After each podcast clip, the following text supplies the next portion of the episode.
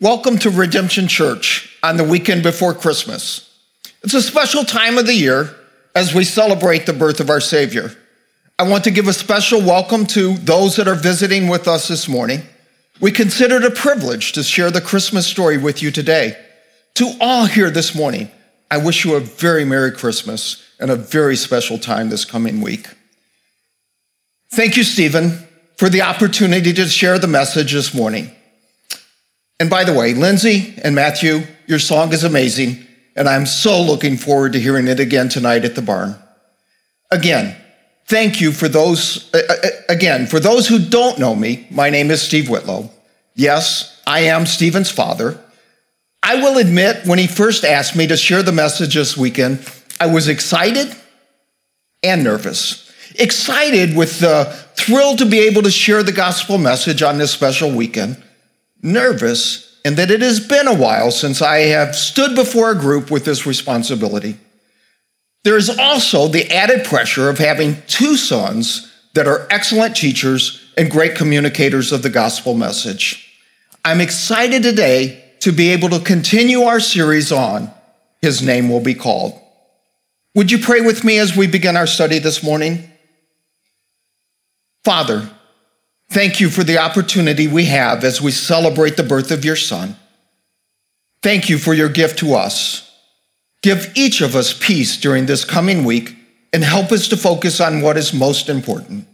This morning, we ask as we look at your word that you remind us of why you came. Grant me clarity of thought and speech, and may each one in attendance be given the ability to hear from you. Amen. I want to quickly review what we have learned over the last three weeks. We started with him being wonderful counselor, the incredible performer of the miraculous with the supernatural ability to do or overcome anything, the solution oriented God man with supernatural wisdom to teach, relate to us, to reveal our inner secrets with the divine purpose of giving us true freedom. Next, we saw him as mighty God, the champion that gains victories of all victories, with no chance of ever losing his title. His victory provides eternal, new, and powerful life for us. Last week, we learned about everlasting Father. He is eternal, and we have a sure foundation that cannot be shaken. He is the source of our redemption and the author of our salvation. Our response should be to gratefully worship him. Okay, let's clarify this name thing. My real name is Rodney Steve. You see, my dad wanted Rodney, but my mom wanted Steve. The problem for my dad was he was serving in the Navy, so he wasn't around much when I was very young. So even though he won, my mom got her way.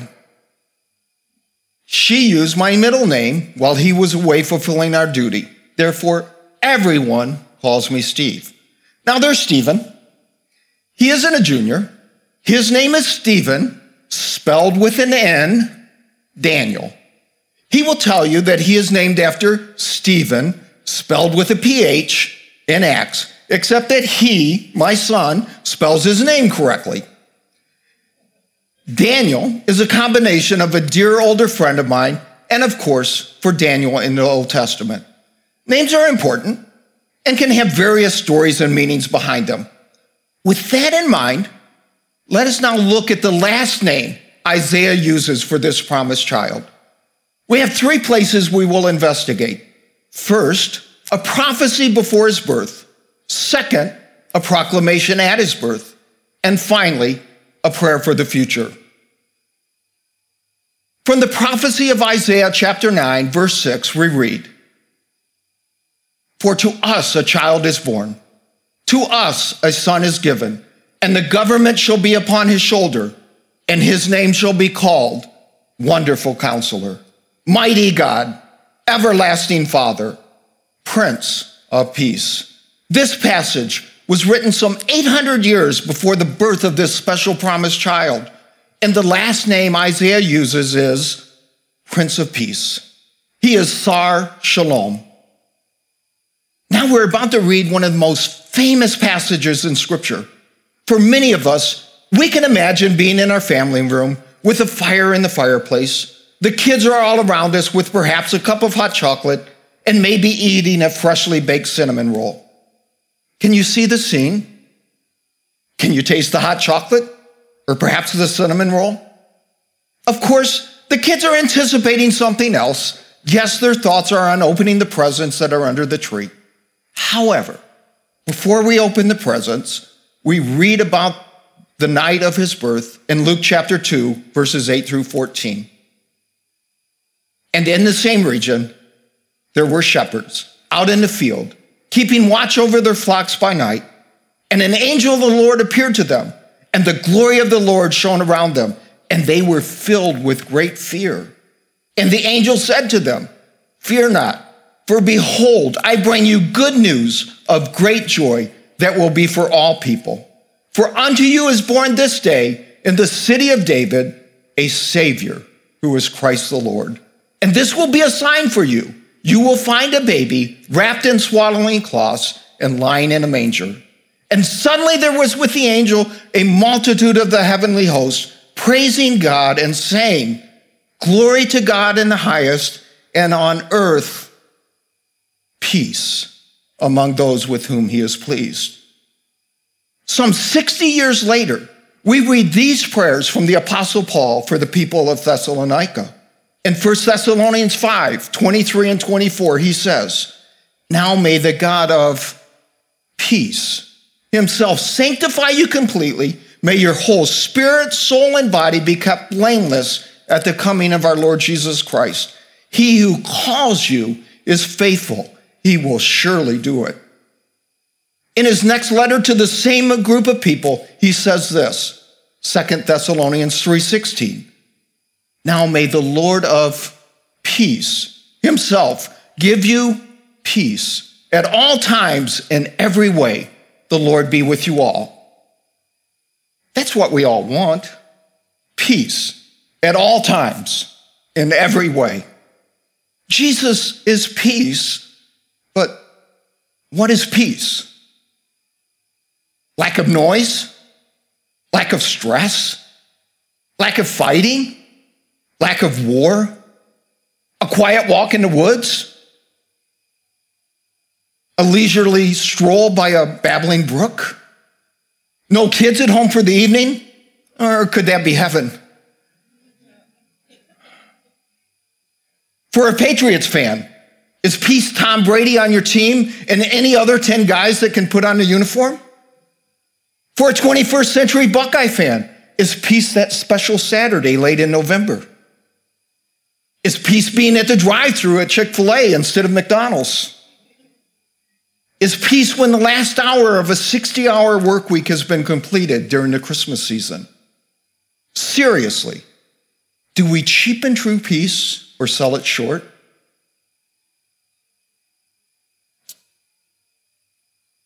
What about when your good friend tells you he has a lump on his neck and it's very serious? What about when you sit across from the attorney and he is explaining what the divorce papers mean? What about when the doctor is giving you the dire test results? How about when you get the call late at night when the phone should never be ringing? Or when the conflict happens again with a parent, child, or sibling? How about when you're seated across from your boss and the head of HR and you hear you no longer have a job? What does peace look like now?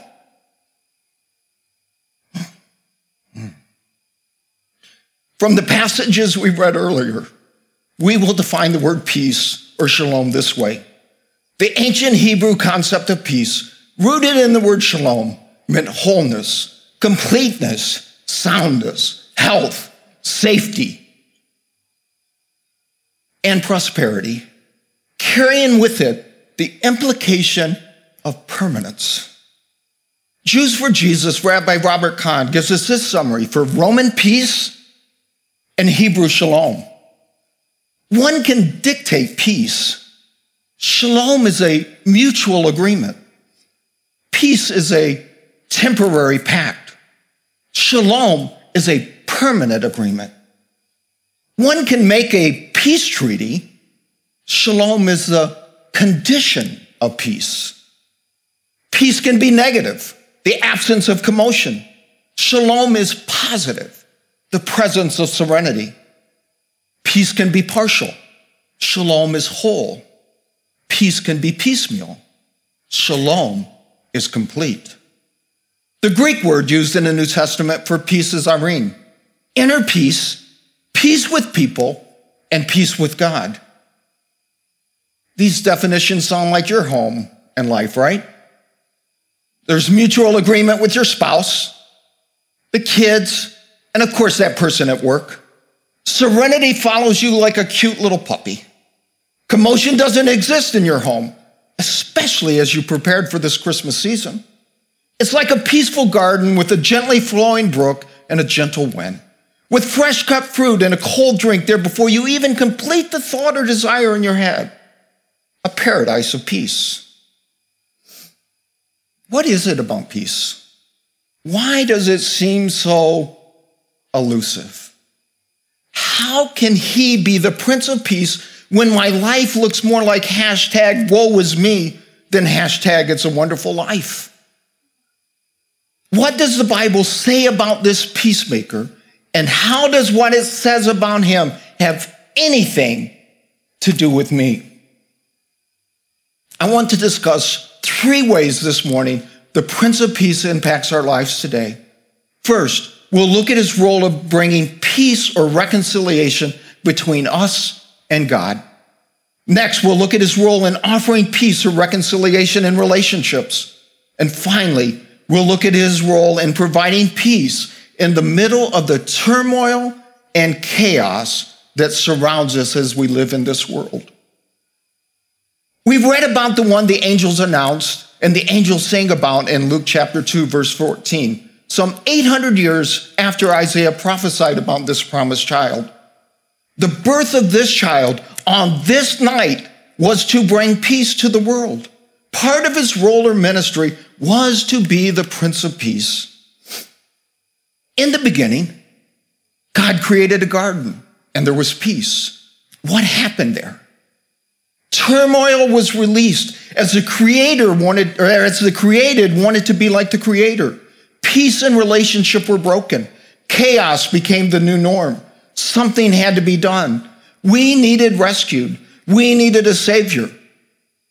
Why did God remove Adam and Eve from the garden? Was it punishment? Was it his anger? Was he ashamed of mankind? Could it be that he didn't want to be in the presence of sin any longer? What if it wasn't punishment, anger, shame, or he couldn't be around sin? What then? What does the passage tell us in Genesis? First, if we eat of the forbidden tree, we will die. After eating of the fruit, the man and woman would now have the knowledge of good and evil, and evil would destroy them. Mankind ate of the tree, and God said, and I paraphrase, I know mankind. He will take matters into his own hands. He will take what is bad and make it worse. He will eat of the tree of life and eternally live in his sin. I love mankind, and I know the answer to his new sin problem must be resolved in a much different manner. In other words, his love for us, not his anger and vengeance, drove us from the garden. He even put angels at the entrance of the garden to protect mankind from making matters worse and trying to re enter the garden to eat of the tree of life. Just before he made this statement, he had already made a promise to the woman that he, God, would fix our sin problem. In his great love for us, he would send our and be the fulfillment of our needed Prince of Peace. This would be consistent with his character. God is love, according to John the Apostle. God so loved the world he sent his son. In Revelation chapter 2, verse 7, John declares that there will be a time when the victorious will eat of the tree of life. We gain this victory by our Prince of Peace. Paul says in Romans chapter 5, verse 1, therefore, since we have been justified by faith, we have peace with God through our Lord Jesus Christ. We found our hero. We found the one that could bring peace to the chaos and broken relationship. He has the royalty and authority to bring reconciliation. To the church at Corinth, Paul says that through Jesus we are reconciled to God. To the church at Ephesus, Paul says, so making peace and might reconcile us both to God in one body through the cross, therefore killing the hostility, he came and preached peace to you who were far off and peace to those who were near. For through him we both have access in one spirit to the Father. Why was this gift given to us? Because in the beginning, behold, the man will, has become like one of us, knowing good and evil. Now, lest he reach out his hand and take also of the tree of life and live forever. Therefore, the Lord God sent him out from the Garden of Eden. We were sent out of the garden to protect us from eating of the tree of life and forever remaining in our state of sin. Sin had entered our relationship with God and it needed to be reconciled so that we could have a sin free relationship with God once more. He, the Son, was given to do this so that that would be fulfilled. His peace allows us to be reconciled to God. What else do we see in life? Now let's look at how he brings peace to relationships. His followers included Nicodemus and Peter, the well learned teacher and the perceived uneducated fisherman.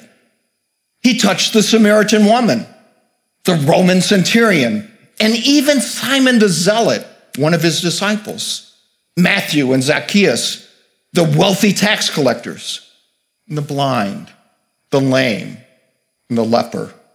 What an array of people from various backgrounds and places in life. There are so many interesting stories in the Bible.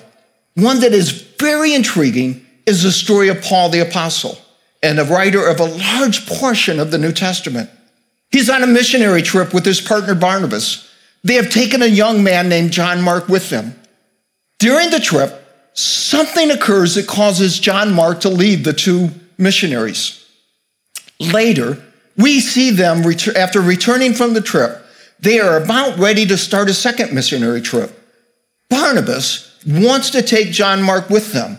Paul refuses to allow him to come. The situation becomes so contentious that the two religious leaders go their separate ways. Anyone ever experienced a friendship or partnership being broken over a disagreement? What's interesting is later in Paul's life, we see him write a letter, and at the end of that letter, we see him requesting that John Mark be sent to him because he is very valuable to him. There was a reconciliation. For those that have had relationships healed this year, rejoice this week. For those that are still longing and praying for a relationship to be healed, continue to trust in your Prince of Peace. Paul puts it this way in second or in Galatians 3:28. There is neither Jew nor Greek, there is neither slave nor free, there is neither male nor female, for you are all one in Christ Jesus. What is the impact of this for us? We are all united in peace as a result of our allegiance to this promised Prince of Peace. Peace is available to restore relationships. What about the turmoil and chaos we experience in this world? How does this Prince of Peace impact me? I can speak from current experience on this one. On June 10th of this year, I lost my job after 39 years. It rocked my world, but not my peace. I've been unemployed for six months. At times, I felt unemployable as I faced the rejection of potential employers.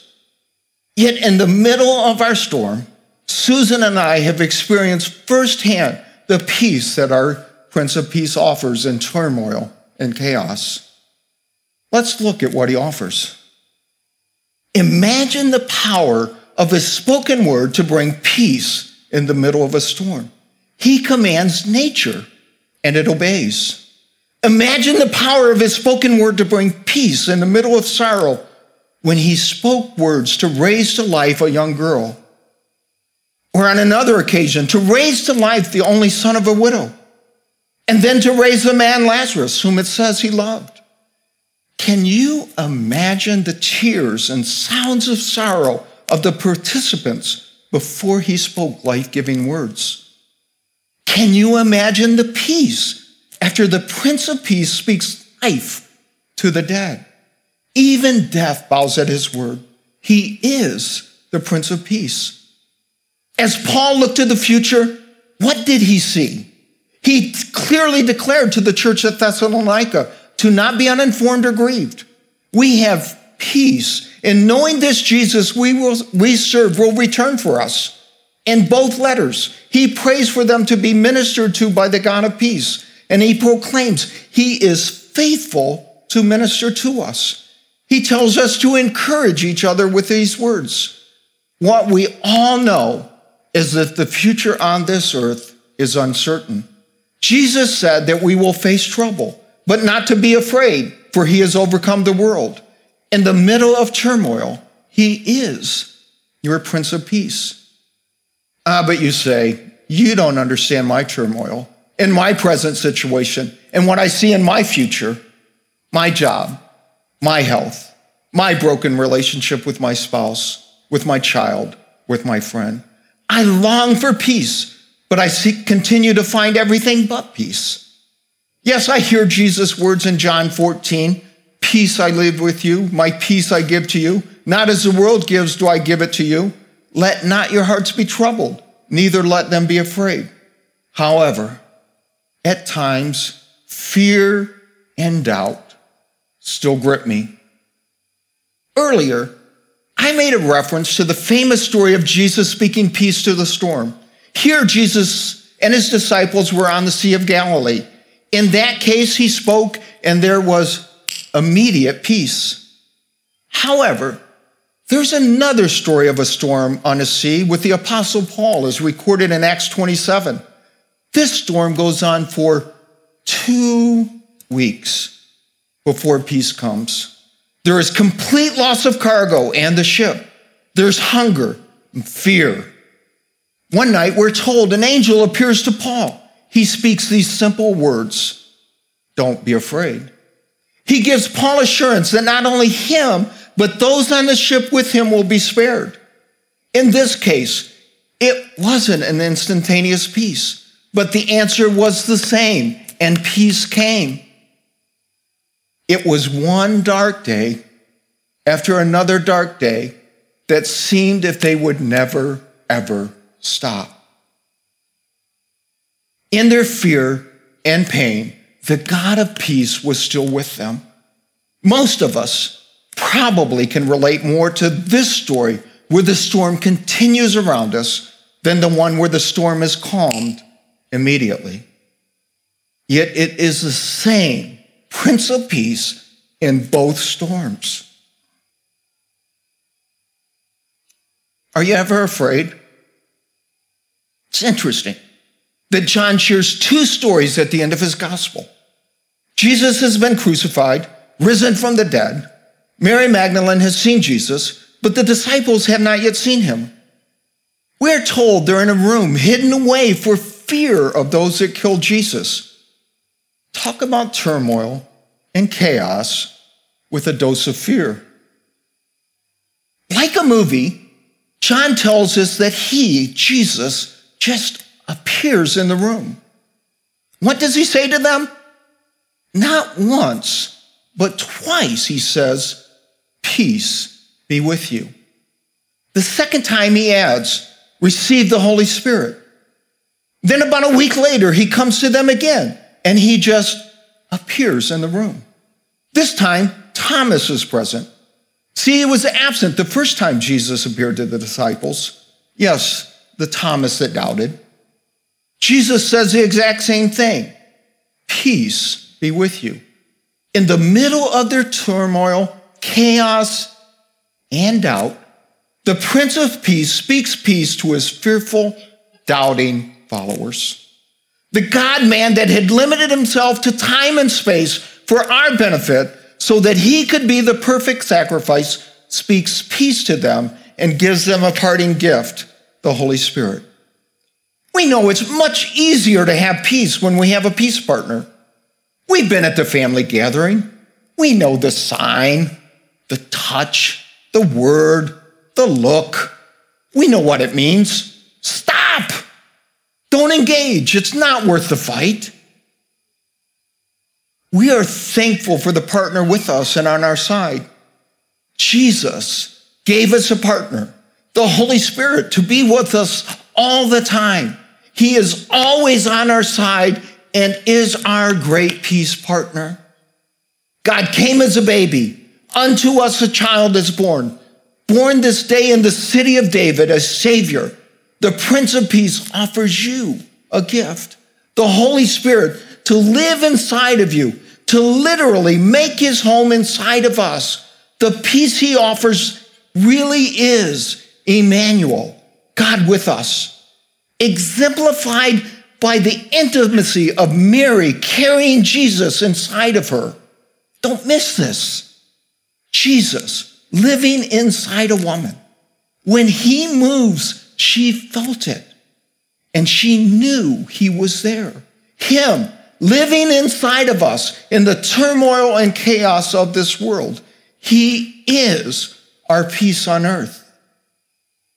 In summary, the Prince of Peace offers us peace on at least three levels reconciliation with God, unity with other people, and rest in the midst of turmoil and chaos. I could end the message right now and we would be blessed to be reminded he is our peace. However, we would have missed part of his name Prince of Peace. He is also royal. He is Tsar. He is prince, ruler, leader, chief, captain. This term is used over 400 times in the Old Testament. Let's explore his royalty and see how this part of his royal ben- of his royalty or of his role benefits us as believers. We see him in the fascinating Old Testament story of Abraham and Melchizedek in Genesis 14. And Melchizedek, king of Salem, brought out bread and wine. Don't miss it. He is king and he brought bread and wine. Sounds very familiar to our king and bread and wine in his Last Supper before his crucifixion.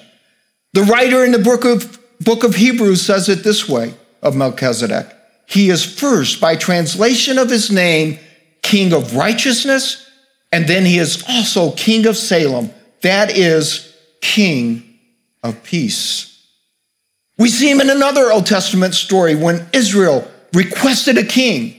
We read in 1 Samuel 8, Give us a king to judge us. And Samuel prayed to the Lord, and the Lord said to Samuel, Obey the voice of the people and all that they say to you, for they have not rejected you, but they have rejected me from being king over them. We rejected him in the garden, and now he is rejected again, this time as king over his people. Eventually, a new king comes on the scene. His name is David. He is far, far from a perfect king but he points to a new and promised king. Remember the fireside chat that took place with the kids? Hot chocolate and cinnamon rolls? What did we read? For unto you is born this day in the city of David, a Savior. Why is the location important? Matthew tells us in his gospel account of the Christmas story the following The book of the genealogy of Jesus Christ the son of David. The Prince of Peace comes from the line of the king. Matthew also tells us of the story of the wise men from the east who come to worship the promised king. They quote the prophet Micah and you, O Bethlehem, in the land of Judah, are by no means least among the rulers of Judah, for from you shall come a ruler who will shepherd my people Israel. Luke gives his account of the trial of Jesus. It is recorded that Pilate asked him if he was the king of the Jews. Pilate placed at his cross this inscription, the king of the Jews. John the Revelator puts it this way at the start of his revelation Grace to you and peace from him who is, who was, and who is to come, and from the seven spirits who are before his throne, and from Jesus Christ, the faithful witness, the firstborn of the dead, and the ruler of kings on earth. John ends his revelation this way in 1916. On his robe and on his thigh, he has written a name King of Kings and Lord of Lords. Isaiah not only prophesies of his birth, but in chapter 53 of his book, he prophesied of his death. Scripture tells us by this sacrifice, we can be reconciled to God. In other words, as we saw earlier, we obtain peace with him. However, it goes even deeper than that. He literally adopts us into his family. You and I become heirs with the prince. Peter says we become a royal priest. We are no longer strangers in a land of turmoil and chaos. We have access to all the Father has and is through our Prince of Peace. Paul puts it this way in Ephesians 1 5. He predestined us for adoption to himself as sons through Jesus Christ. In Revelation, we saw he is the one still to come. Our great benefits of him being royal are at least twofold. He adopts us, and therefore we are heirs to his royalty. He will return and rule and reign forever, and promises we will reign with him. Remember, we referred to the garden and that it was his love, not his anger, punishment, shame, or repulsion to our sin that sent man from the garden. In Genesis 3, God asked Eve a question What is it that you've done? We have probably asked our kids that same question. Which tone did you use? What is it you've done? Or, what have you done? Here, let me fix it. Jesus, our Prince of Peace, is God's love and our fix for the chaos and turmoil of our broken relationship. God proved he would pay any cost to bring restoration and peace to the earth. This Christmas, I ask you to invite peace into your heart and home. I invite you to allow the prince to rule and reign in your heart and home. Remember, he isn't angry with you.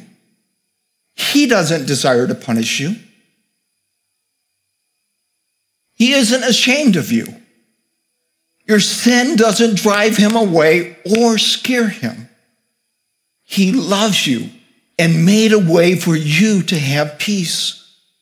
Let us celebrate the one called Wonderful Counselor, Mighty God, Everlasting Father, Prince of Peace, our supernatural teacher, champion, victorious, irrevocable, source, royal reconciler. This child, born to reconcile us to God, born to free us from the chaos and devastation of sin. This promised returning King.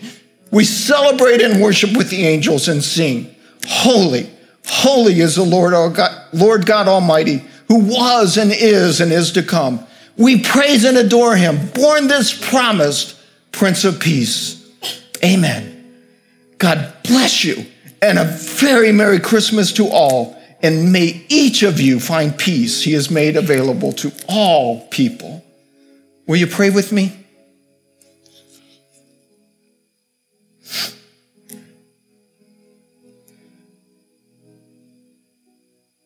Father, we are so unworthy of this promised child. But you, you gave him to us to bring reconciliation in our relationship with you, to bring reconciliation with our family and friends, to bring peace in the chaos and turmoil we face as we live this life. To adopt us into your family, to make us heirs with your Son.